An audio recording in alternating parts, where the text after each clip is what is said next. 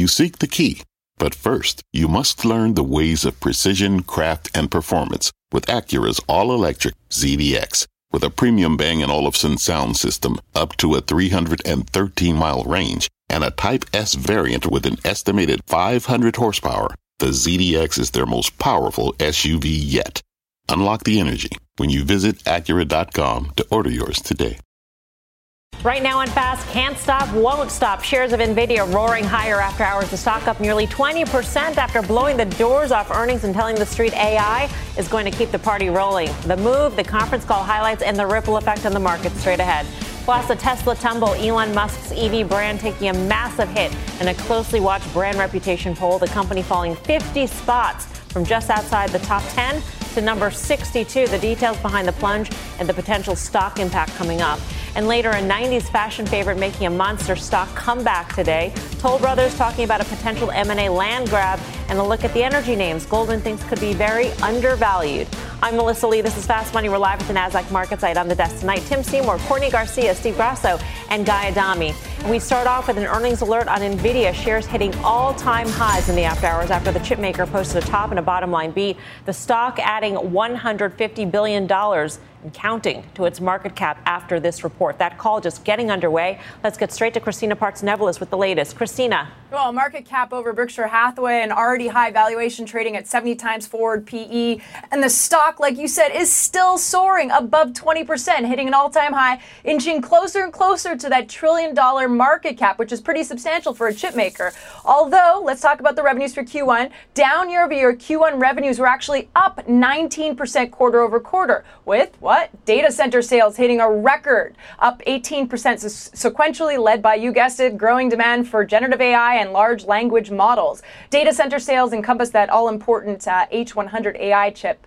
And then we've got to talk about gaming revenue. Also an important segment was down 38% year over year, which kept gross margins lower than last year, but the segment was still up double digits sequentially. The launch of new gaming graphic cards helped.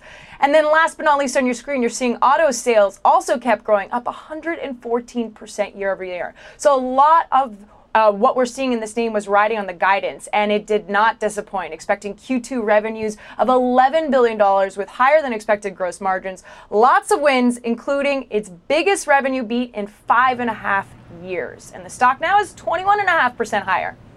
Wow. Christina, thank you. Keep us posted on this conference call, which is underway as we speak. This is the stock everybody wanted to short for fundamental reasons, for technical reasons, Guy, and here we are, all-time highs. Yeah, I'm guilty of that for sure. I mean, it's the second quarter revenue, got $11 billion off what the street was looking. The midpoint was about $7.2 billion. I think even the high on the street was $9 billion.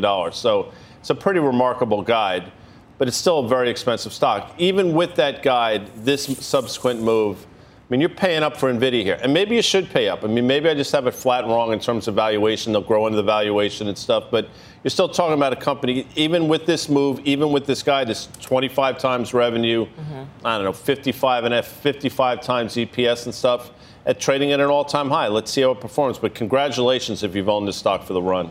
If you think that all these stocks that have moved the market so far this year have been based on AI. So NVIDIA holds 90% of the market share of AI. So, by the way, let's get it out of the way. There's nobody, maybe you could say it, I would have thought it would have been a sell. So I think everyone collectively thought it was overpriced, overvalued. It's still not overvalued when you look at it through in hindsight. But when you think about what you have to do with all of that computing data, you need NAND, you need memory. What gets us back to Micron. I'd be a buyer of Micron on the back of NVIDIA's results. I know it doesn't sound right, but you're going to need something unsexy like Micron for something sexy like NVIDIA.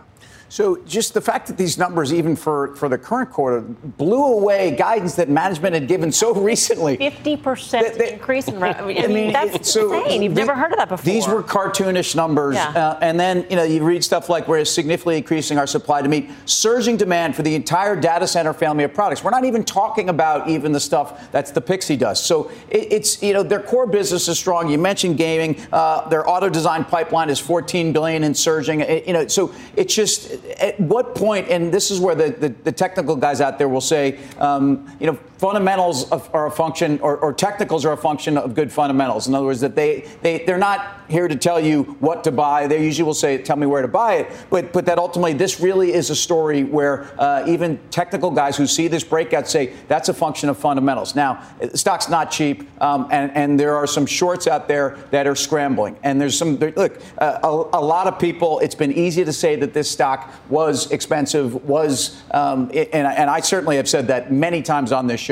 But this is one of those stories that, unfortunately, for fundamentals, you just haven't really seen them line up. And I think the demand and the opportunity is out there. But their core business is better than people thought. And that's what's amazing here. So, I mean, with all that said, I mean, are we maybe looking at a re-rating? If, in the scenario of a re-rating of the stock where we do think things look a lot better and guidance is going up a lot, maybe it's fair to say that it should trade at this multiple at this point. I don't know. I mean, they're definitely a lot more than their competitors, really uniquely positioned to take advantage of AI, which we've seen with every company that's reported. If you mention AI or you're in AI, that is what it's going to benefit you right now. And so I think that is a beneficiary for NVIDIA. They were expensive coming into this. They're still expensive now. So, no, it wasn't something that I was jumping into. But it's also important to know as an investor, even if you're not necessarily a buyer of NVIDIA, we have a lot of people who are just investing in the S&P 500, maybe in index funds. Is a very large portion that's only getting bigger. I mean, this is one of the stocks that has really led the entire S&P return this year. And a lot of people are starting to get overexposed in that. So just know what you own, because even if you don't own this outright, you probably have exposure to this. So just keep that in mind. And data centers, where Christina led off on the report, it does have a lot to do with AI. So I think we have to your point, you have to re-rate, not only re-rate it, you have to look under the hood and see everything has to do with AI. And then figure out where, to Guy's point, where you grow into those earnings. It's interesting, though. I mean, it's going to drag up the rest of the sector, I'm sure. I mean, AMD is probably significantly higher. I'm sure even Microsoft gets a boost on the back of this as well. It's going to be interesting to see if Intel goes up or down. I mean, their data center number right now. Exactly. Yeah. I mean, it just shows that Intel's still well behind the eight ball here in terms of data center, and everybody else is winning. At least you can make a compelling case and valuation for Intel, although that's been a loser's argument for a while. I'm interested to see what it does to the broader market tomorrow, obviously. Yeah. I'm sure Nasdaq futures are going to be significantly higher. The S&P under pressure today. This flies in the face of all the other things we'll talk about on tonight's show. But for a day at least, this is a pretty incredible report. What does this tell us about market mentality? We're seeing a day where, you know, it's day two of markets being under pressure because of these debt ceiling talks. You see the volatility index finally 20 and above. Finally, going higher. And yet we have whatever touches AI going higher as well, Tim. And we've talked about this sort of AI potential bubble forming in the market. Is this case in point of it? Well, again, you're breaking out to a new high, a fresh new high in a stock. And so this is maybe leading the entire market to start to make that challenge. And if you think about even the backdrop of today's debt ceiling negotiations, which were seen as negative and certainly a negative for the market. This is another reason why big cap tech should rally. And so, and then I get back to where I see record short positions in E-minis and S&P futures. I certainly see an institutional world that is underinvested today. I see hedge funds and CTAs, commodity trading accounts that are significantly underweight the S&Ps. And this is the part of this that tells me we go higher. I know we debated was the debt ceiling, you know, get it done, and that's actually a sell the news effect. But I think positioning is so bearish right now. I know it's hard to believe at 4,200 on the S&P when we're at the top end of a range for a year, but really positioning is bearish. And this is the kind of stuff that tells people, hey, these blow up tops from pre-COVID or from COVID days, we can actually increase upon them. Think about large cap tech stocks where you used to have disruptors be able to enter the market. If rates stay where they're at now, you can't get a startup knock someone off the hill anymore. So that moat around all those large cap names has grown bigger. So it's even better. So banks collapse, even more of a premium. So you're just making the case for that's the reason why people are underinvested in these large cap tech names, and that's an element that just hit me in the last couple of weeks that could be more insulative than we first thought. No, it's fair. I mean, so let's say off of this guide for the second quarter, let's be extraordinarily constructive. Let's say it's a $50 billion revenue company, which is a stretch, by the way. Okay. We're now approaching $1 trillion in market cap. I mean, you can even with the best case scenario for revenues, I mean, approaching $1 trillion still an expensive stock. I mean, again, it could it grow into it? Absolutely. Is it the most important company in the world right now? Well, it certainly trades that way. The question is, they're being priced as if, and I realize Intel, NVIDIA, not so much. Completely different. But the presumption that NVIDIA maintains the pole position in generative AI and even just the data center chips that are so critical is I think a bit of a stretch. Why? I mean, who's well, knocking at the door? I mean, AMD has some ability to compete there. I mean, I just believe that it's not a one-horse race. Well, they have 90% market share right now. So, yes, it could change, but right now they are the... It's their share to lose. Exactly. It's their share to lose, but again, where we've seen people close the gap on technology so quickly, especially in the semiconductor land, to a place where things start to become somewhat commoditized. I realize we're very far away from that, but I just think it's extraordinary that you know they're seen to be the ones without any type of threat to their competitive moat. Courtney, does this move in NVIDIA make you more optimistic about the markets and specifically tech, or does it make you question where we are even more? I think it would make you question where we are more just because these valuations are getting so, I mean, outrageous. I really don't know a better word for it. But on the flip side, I think to play devil's advocate, what is a beneficiary of AI is it is going to make the economy in general a lot more productive. And I think that is where you can, to a certain extent, justify these higher valuations. To the extent that you're seeing that with NVIDIA, a company's already up over 105% this year before this jump after hours today. Not a stock I'm jumping into by any means, but it definitely could be a good thing in the long run. Yeah. Guy, what do you want to know on the conference call, which is 11 minutes in right now? How many times they say, I mean, last time it was like in the 30s, I think. I'm being a somewhat, I mean, the difference between this quarter and last quarter NVIDIA, actually, to Tim's earlier point, their core business did extraordinarily well. Last quarter was sort of mech, but the fact that they mentioned AI all those times got them over the threshold. Their core business is doing well. Can margins hang in there? I mean, we're talking about margin expansion, which is good, but, you know, can margins continue to move? And how concerned are they? And they talked about it. About U.S., China. Yeah, because NVIDIA actually made reference to that, I think, earlier this week. Well, that seems like the sort of wild card out there that I don't want to say black swan because we know it exists in terms of a risk, but sort of the outlier risk that could really knock this valuation down very quickly, either that or some sort of a lockdown, which could affect production. Yeah, except for the fact that they haven't really... haven't talked about that, and I realize this was also another one of these days where we started to hear about China getting ready to shut down again. I just think that the story here is that there is such a tailwind behind this entire space, as I've just argued, that I don't believe they should hold this competitive threat forever, edge forever, but I do think that there's nobody else in their space, and it's a case where NVIDIA even... Last year, we found three other things that they were also the front runner. Remember when it was just gaming and graphics chips, and this is the reason why you owned NVIDIA? Then it was crypto, and you know, so yeah. It's NVIDIA's game, and everybody else is watching. Muppet News Flash. Yes. So Christina, who she just texted me, they've mentioned AI 28 times so far in 12 minutes. I'm just 28 times in 12 minutes. I'm just telling you. He's just going on AI. Apparently, AI. It's on a loop. The stock is at after-hour session highs right now, up 23%. So this is, of course, something that we will continue to monitor. Meantime, let's talk about the broader markets. A looming debt default deadline. Lawmakers are still unable to reach an agreement on spending, though House Speaker Kevin McCarthy just saying that some progress has been made. For more, let's bring in Joe Lavorgna, chief economist at SMBC Nikko Securities America. Joe, great to have you with us. Thanks, Melissa. Great to be with you guys. We're in single-digit days away from the X-date. I mean, does that matter? Are we going to start seeing the damage done to the U.S., the damage done to the economy, the damage done to the markets prior to June 1? Yogi Bear, I think Melissa said, it's deja vu all over again, and it feels that way with the debt ceiling. We've been through this so many times. There are about 5 points where there's a lot of overlap and ability to compromise, so a deal will get done. There won't be a technical default. But it doesn't mean, Melissa, we won't go to the last minute, and the last minute isn't necessarily June 1. I'm guessing it's somewhere between June 1 and June 9. The reality is Treasury has a lot of ability to make this deadline later, but it becomes all political, but there will be something done. Yeah, we are just putting up a screen, Joe, of how the markets reacted on the downgrade of the U.S. credit rating in 2011. But the reality is that there was a deal reached prior to this downgrade. Yes. It was reached overnight between August 1st and August 2nd. So, I mean, we can make a deal, but the damage could still come. Well, here's what I would tell you, Melissa, a couple of things. Number one, back in 2011, the rating agencies already had put the U.S. on downgrade in the spring. That didn't happen this time around. Number two, John Boehner had 49 seat majority, whereas Speaker McCarthy only has 9. And that 49 seats that Boehner had were unruly Tea Party set of folks.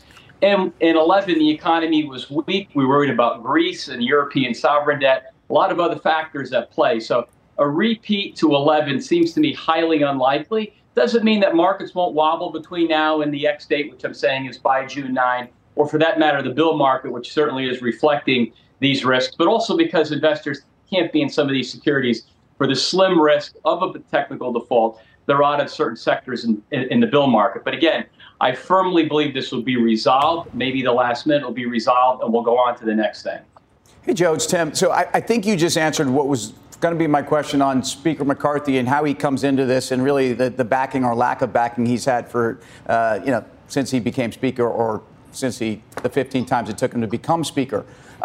Let's layer in where the Fed is right now, what's going on with interest rates, and in terms of what this combination, though, means for your outlook on the economy. You've talked at different times on the show, leading indicators, things that really have you very concerned. Does the debt ceiling do anything to any of that? No, it'll be, and again, it'll be solved by June 9, say at the latest.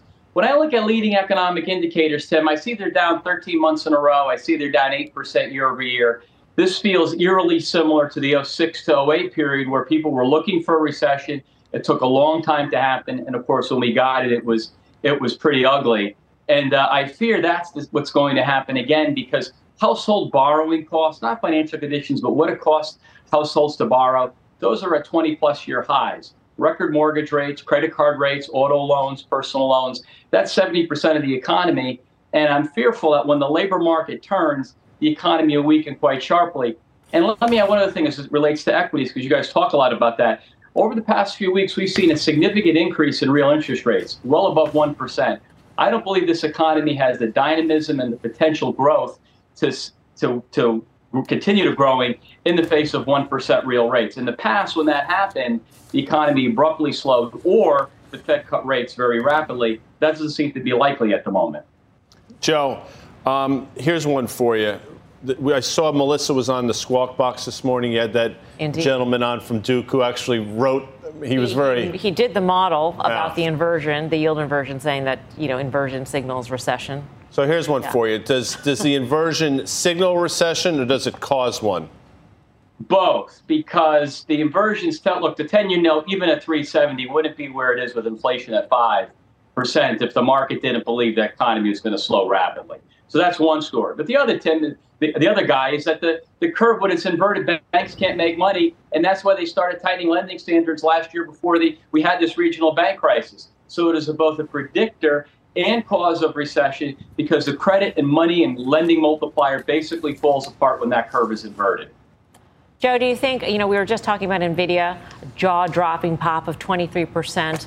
On the back of, a crazy guide on Q2 revenues. And I'm just wondering, it may be an outlier, but that kind of move, the kind of guidance, it's not what you hear when we're about to head into a recession. It doesn't feel like it, at least. And I'm just wondering how much you think the Fed looks at that, looks at the markets. They're saying, the S&P around 4,200, too high. Melissa, I don't like the narrowness of growth in the economy. Right now it's being propped up by the consumer. Perhaps there's some excess savings. I don't see a lot of growth on the CapEx investment side. Housing's in recession, manufacturing's in recession. NVIDIA is a great company, obviously, but when you look at the breadth of the equity market, it kind of parallels the breadth of the economy. It's very narrowly focused. That, to me, is not sustainable. I want to see breadth. I want to see a lot of different industries, a lot of different sectors of the economy participate in the growth. And again, let's not forget that monetary policy works with long and variable lags. We've raised rates a lot. QT is going to restart. It's possible. We're going to get massive bill issuance. The liquidity will be sucked out of the market as the Treasury rebuilds its operating balance. I mean, this could be a very fraught environment for equities over the summer. So, no, I don't take solace that one particularly impressive company's done well. Joe, thank you. Joe, thanks, Melissa. Thanks, everybody.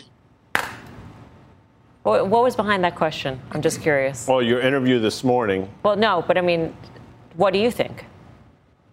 Well, I mean, Joe's answer was both. I think it's more predictive than anything else. So, I mean, that's my sense. And the fact that people say it's different this time, they say it's different this time predicated, I think, on the employment picture. But I happen to think it's mutually exclusive. I think the yield curve is telling a story that the market doesn't want to hear. Yeah, but that narrowness that Joe was referencing is exactly why so many people, including you folks here, think the markets might be particularly vulnerable. I didn't say that. But I think history has shown that the market always has a narrow leadership. It's usually 20% ish. Skewed to 30% of the market. Well, now it's 29. On average, it's been 20%. So yes, it's skewed for where we started off the show, for a host of different reasons. But if you add communications and tech, you're close to 40%. I actually think that.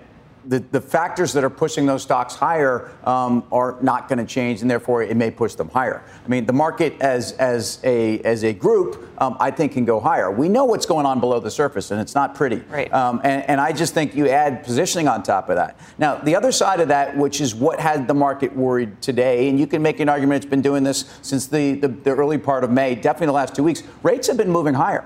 And rates have not only been moving higher on the yield curve, but on Fed fund futures. In fact, we've almost priced in another hike.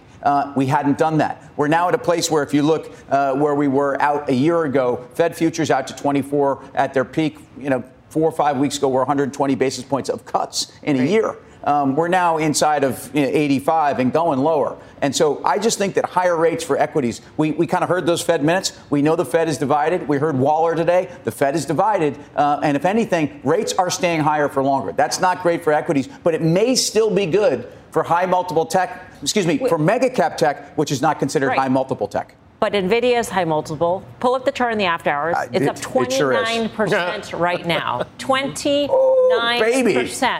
So historically, higher rates are not good for high multiple stocks. And yet we have here the example of NVIDIA, which seems to levitate higher even in a high interest rate, higher for longer, higher for high. I mean, whatever you want to say, it's high rates and you don't think that a stock like this should do well.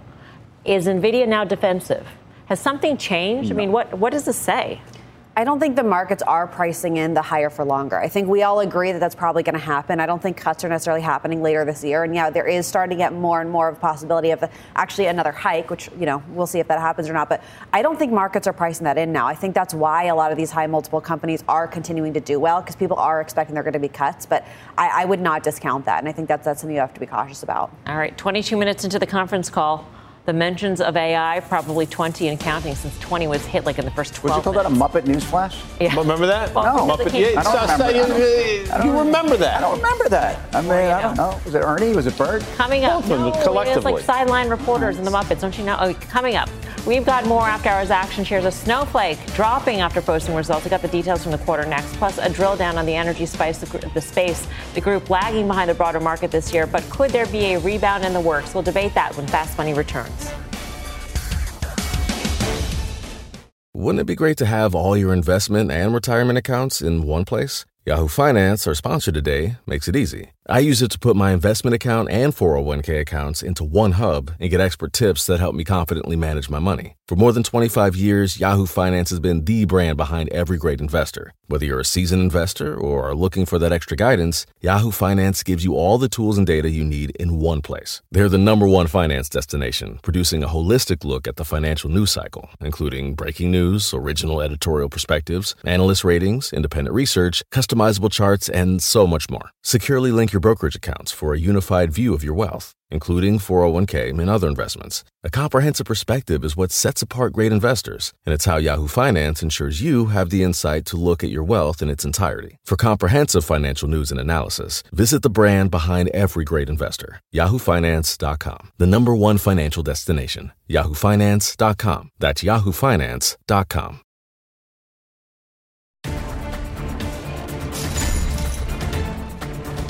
The CFO of NVIDIA just wrapping up his part on the conference call. They are taking analyst questions and answers at this moment, so we should have some more details about the quarter and what they're seeing right now in terms of demand. Shortly, we are seeing the stock higher by a whopping 26%.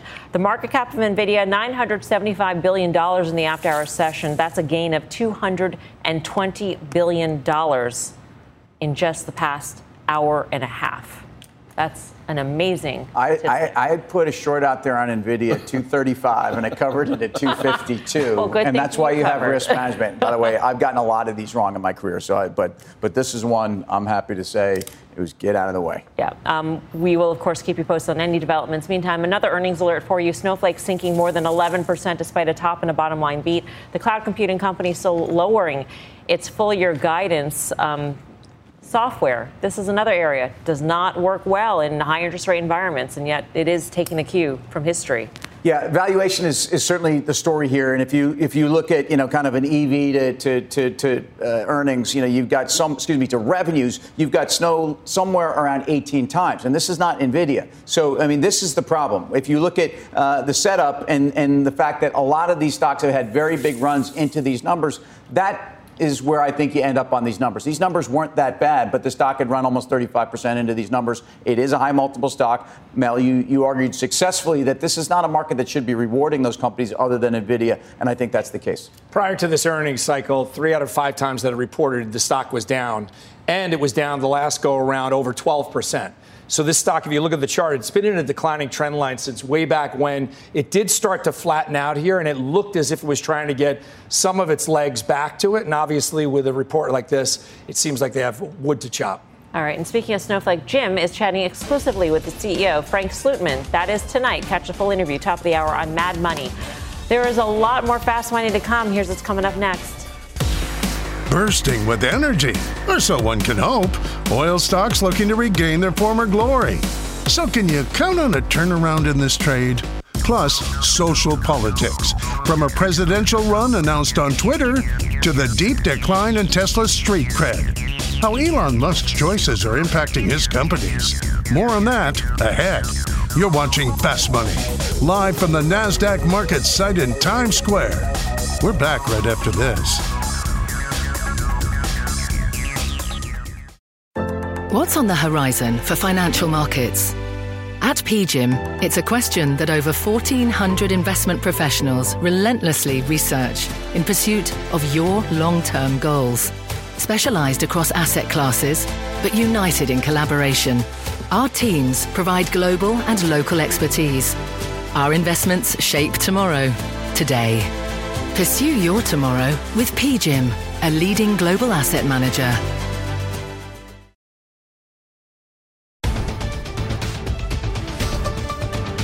Got a couple of headlines on the debt negotiations. U.S. House Leader Steve Scalise telling lawmakers that weekend recess will begin Thursday as planned, but that lawmakers should be ready to return in case of a deal. Members will get 24 hours notice that they need to return if an agreement is reached. All right, meantime, energy is the only S&P sector in the green today, but it is still the worst performing group so far this year. The pullback has created opportunities, perhaps, to get into the stocks. Well, some people think so. CNBC's Pippa Stevens takes us through the space. Pippa. Melissa, well, after 2 years of outperforming, energy stocks are lagging this year, with the sector's PE ratio relative to the S&P 500 now sitting at its lowest level in more than 2 decades.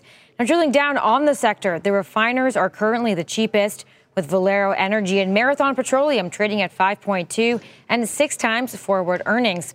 APA and Phillips 66 also on the relatively cheaper side, while Hess, Baker Hughes, and Williams are the most expensive. When it comes to Wall Street's favorite energy stocks, Halliburton, Targa Resources, and Schlumberger are top picks, with more than 90% of analysts rating them as buy. On the flip side, Kinder Morgan has the fewest buy ratings at 29%, with Coterra at 34%. Now, looking forward, Goldman Sachs said investors should focus on companies that have underperformed relative to peers, but that have positive catalysts on the horizon, and that includes names like Antero, Conoco, Halliburton, and HF Sinclair. Melissa? Thank you, Pippa. Pippa Stevens. Which do you like, Steve? I think they had their time in the sun. And if you think back on what Pippa started off that interview with was the smallest percentage after 2 years of outperformance. Mm-hmm.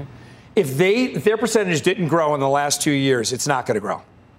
I think the large integrated names, ExxonMobil, Chevron, all of these names with obviously a Warren Buffett headline here, Warren Buffett headline there, I think you could see them rally. And I know they're more efficient than they've ever been, but they're just not what the market is focused in on right now. I think oil is range bound, and I think these stocks have seen their highs.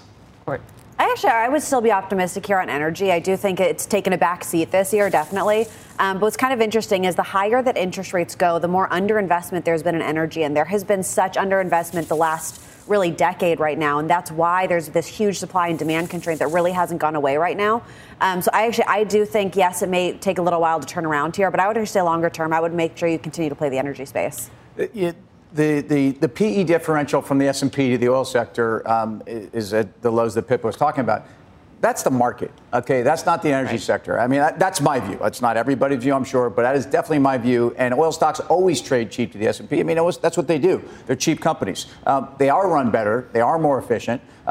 If I'm listening to Saudi energy minister over the last couple of days, who's basically saying, and I think he used the term, they will be aching. And I realize speculators. Maybe it was poor translation, but the point is that they are definitely cheap. There's going to be an ouchie. Yeah. And they are watching speculators. They are also saying their own estimates are that there's going to be 1.5 million barrel shortfall. So I actually believe them, and their talk of being proactive is something that we've already seen from them. May not be enough, but again, if people are worried about supply, I think they're aligned. Quick pick. Marathon Petroleum's went from 138 down to 110. Reasonable valuation, levered play, MPC, I think makes sense. Coming up, more on NVIDIA's big after-hours move. Shares surging after reporting a top and a bottom line beat. Huge raise to the guidance. We've got analyst reaction when Fast Money returns.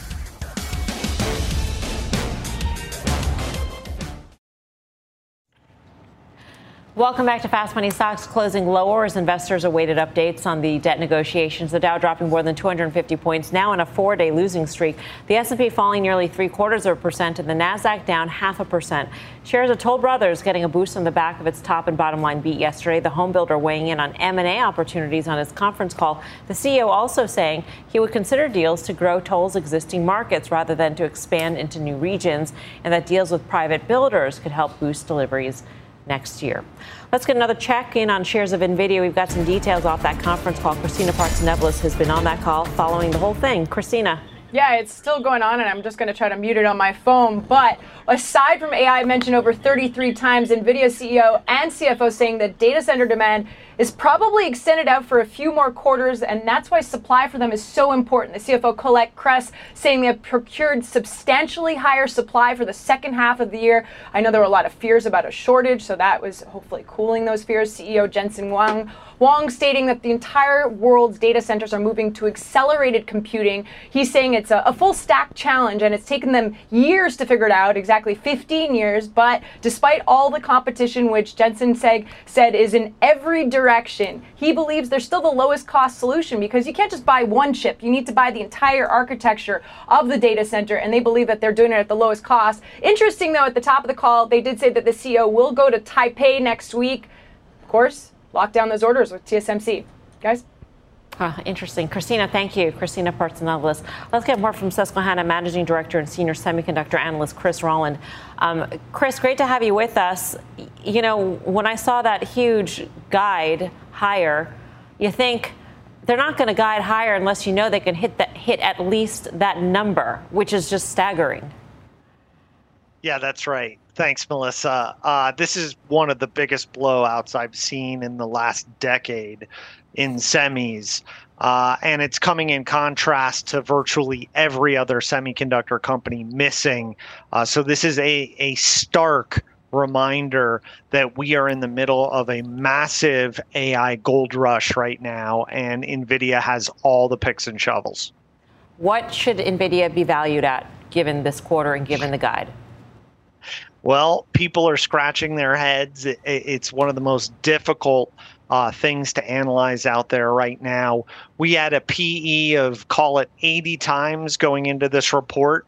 Our numbers are going to shake out going from next year from, call it, $6 to $10 in this single report, given this inflection.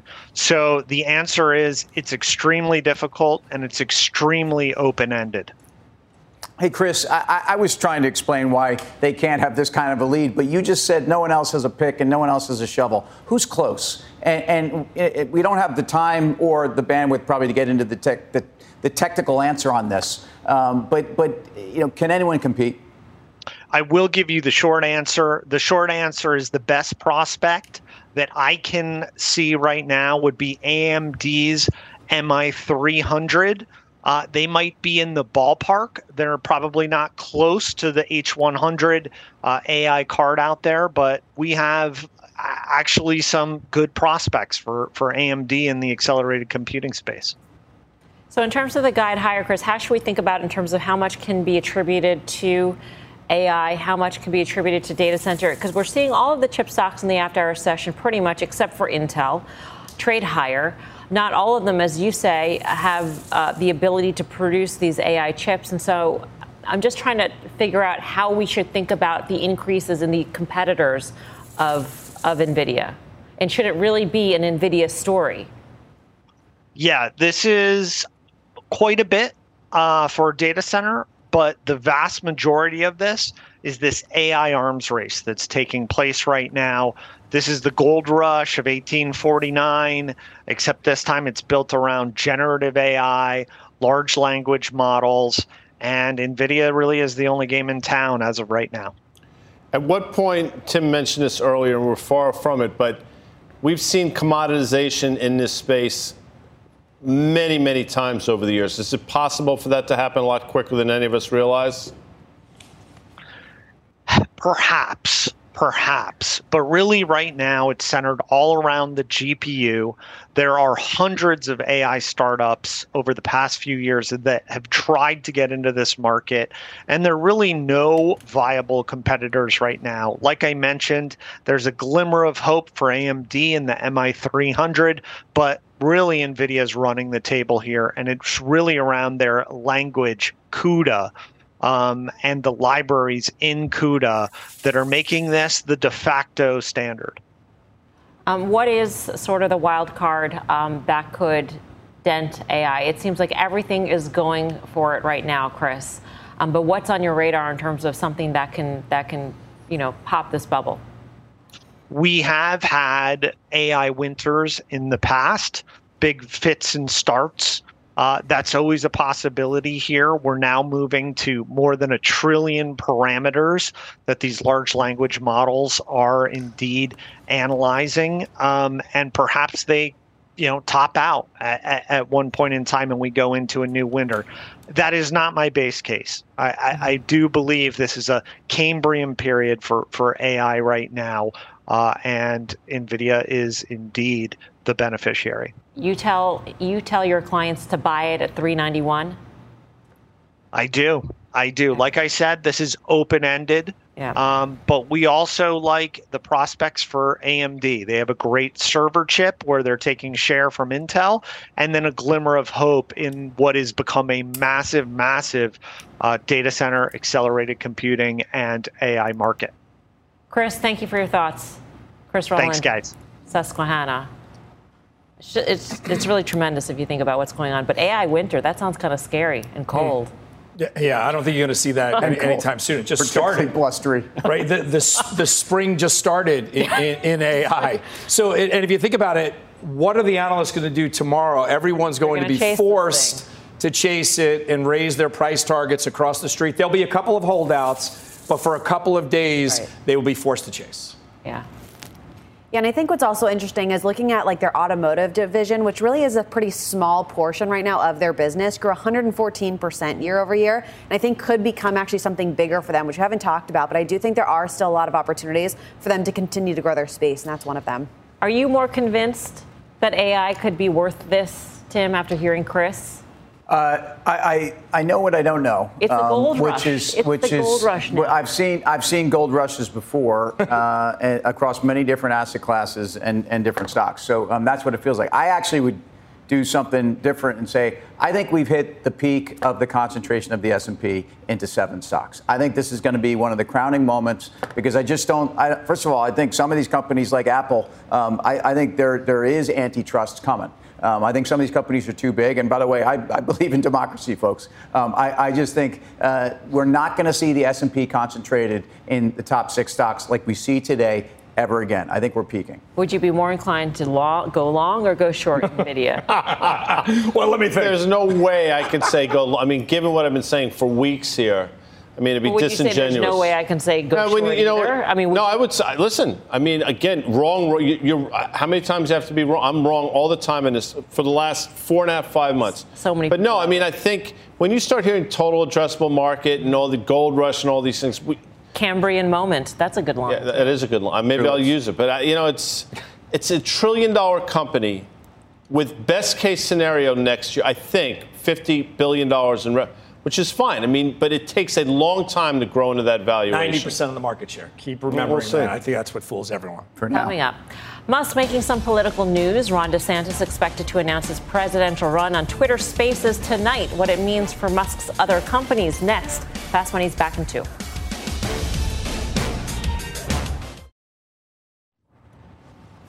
Florida Governor Ron DeSantis and Elon Musk hosting a Twitter Spaces event tonight where DeSantis is expected to announce he is running for president. The move raising questions over the political role Twitter is playing under Musk, and this as a new poll out of Axios and Harris shows the reputation of Musk's other company, Tesla, is tanking. The EV maker now ranks number 62 on the list, and that is 50 spots below last year. Tesla stock was down as much as 4% today. So are his antics, I don't want to say antics, his expressions of free speech, which may have a political bent, often is it tarnishing the brand and hurting, ultimately, its shareholders? What do you think? Well, I mean, if you're alienating, whether you want to do it or not, potentially half of your consumer base, that's problematic, right? Mm-hmm. So I think it is hurting. Now, if he were to say, yes, I'm hosting this Twitter space with presidential candidate DeSantis, but President Biden's welcome to come, and maybe that would sort of assuage some concerns. But I think this does not help the cause, in my opinion. He has said at the Wall Street Journal CEO Summit that he's not necessarily endorsing a candidate, and he wants Twitter to be more of a town square, in which case all voices would theoretically be welcome. But still, half his customer base, in theory, were all voices. Like but he'll say all voices weren't welcome before. So he's trying to even out those odds, because I think collectively every poll would say that it was lopsided to the other side before. He's trying to level it off now. And what I always find funny about free speech is people will say free speech right up until the point where you disagree with them, and then they want you to shut your mouth. So I believe in free speech. I think he believes in free speech. He's leveling the playing field now. I believe in free speech, too. But when you're the CEO of a publicly traded company and that free speech can harm shareholders, that's when you have to there's a lot of publicly traded companies right now who've been speaking their mind about everything and alienating everyone. If any of those companies, I would be upset. But I mean, Elon said a lot of things as a CEO of a public company in his career that seemingly should have harmed the stock and never did. Right. And in fact, you know, my biggest criticism, it's not that I don't like what he says or I do like what he says. It's that the rules don't seem to be for everybody. OK, I mean, if I said that stuff as CEO of a public company, I think I'd be in jail. Anyway, I think the other part of what it means for the stock is that if you think about some of the most loyal investors in the stock, they happened to be people that believed in EV as a concept and believed in, you know, and again, the green nature of what he's doing. And my guess is that doesn't line up with some of his political views. Coming up, we're going shopping. A couple of mall stocks cashing in a big way today. Find out if our traders are coming along for the spree. Next, more Fast Money in 2.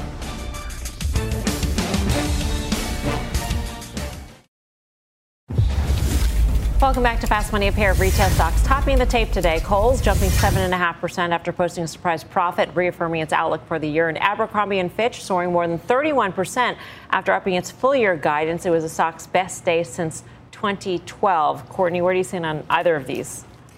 Actually, I think it's really optimistic what you're seeing right now. I think really what you see is, like, don't discount the millennial spender right now. I mean, clearly they are out and they are shopping right now, despite what is happening with inflation. You know, I do think, I don't know, like, how much further these have to go. I do think they had to surprise the upside, especially in Abercrombie after jumping 31%. I wouldn't be chasing that by any means, but I think it's really optimistic what we saw. All right, let's dig in more to Kohl's now. Option traders betting on more gains ahead for this company. Mike Coe's got the action. Mike.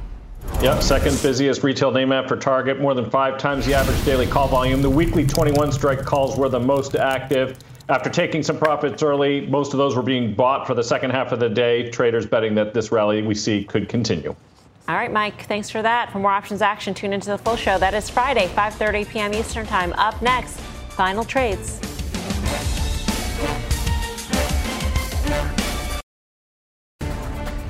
Let's get One more check on NVIDIA, just off its after-hours highs, but still up a whopping 27%. That market cap currently $960 billion off a better-than-expected quarter, a massive guide.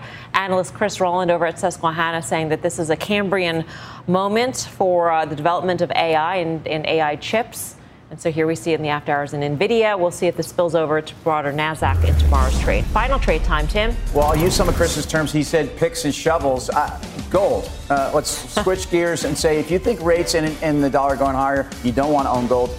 The opposite. I think you want to own gold. Courtney. ITB, I would not discount your home builders. They've actually been benefiting from higher interest rates, so take a look at that. Grasso. Guy, did you see what price NVIDIA's trading at? $385. Oh, $386 before. Come on now. Tesla, final trade. MPC, Mel. All right, thanks for watching Fast. Mad Money with Jim Cramer starts right now.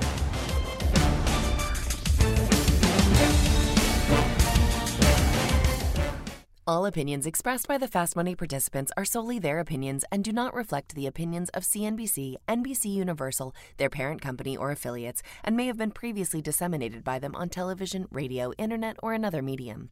You should not treat any opinion expressed on this podcast as a specific inducement to make a particular investment or follow a particular strategy, but only as an expression of an opinion. Such opinions are based upon information the Fast Money participants consider reliable, but neither CNBC nor its affiliates and/or subsidiaries warrant its completeness or accuracy, and it should not be relied upon as such. To view the full Fast Money disclaimer, please visit cnbc.com/Fast Money Disclaimer. From a flat tire in the city to a dead battery on a distant drive, AAA is partnering with T-Mobile for Business to accelerate response times and get more drivers back on the road fast. Our nationwide connectivity powers location telematics, so AAA's fleet can find stranded drivers quickly while being fully equipped with the in-vehicle tools to have answers when they get there. This is elevating the member experience. This is AAA with T-Mobile for Business. Take your business further at T-Mobile.com/now.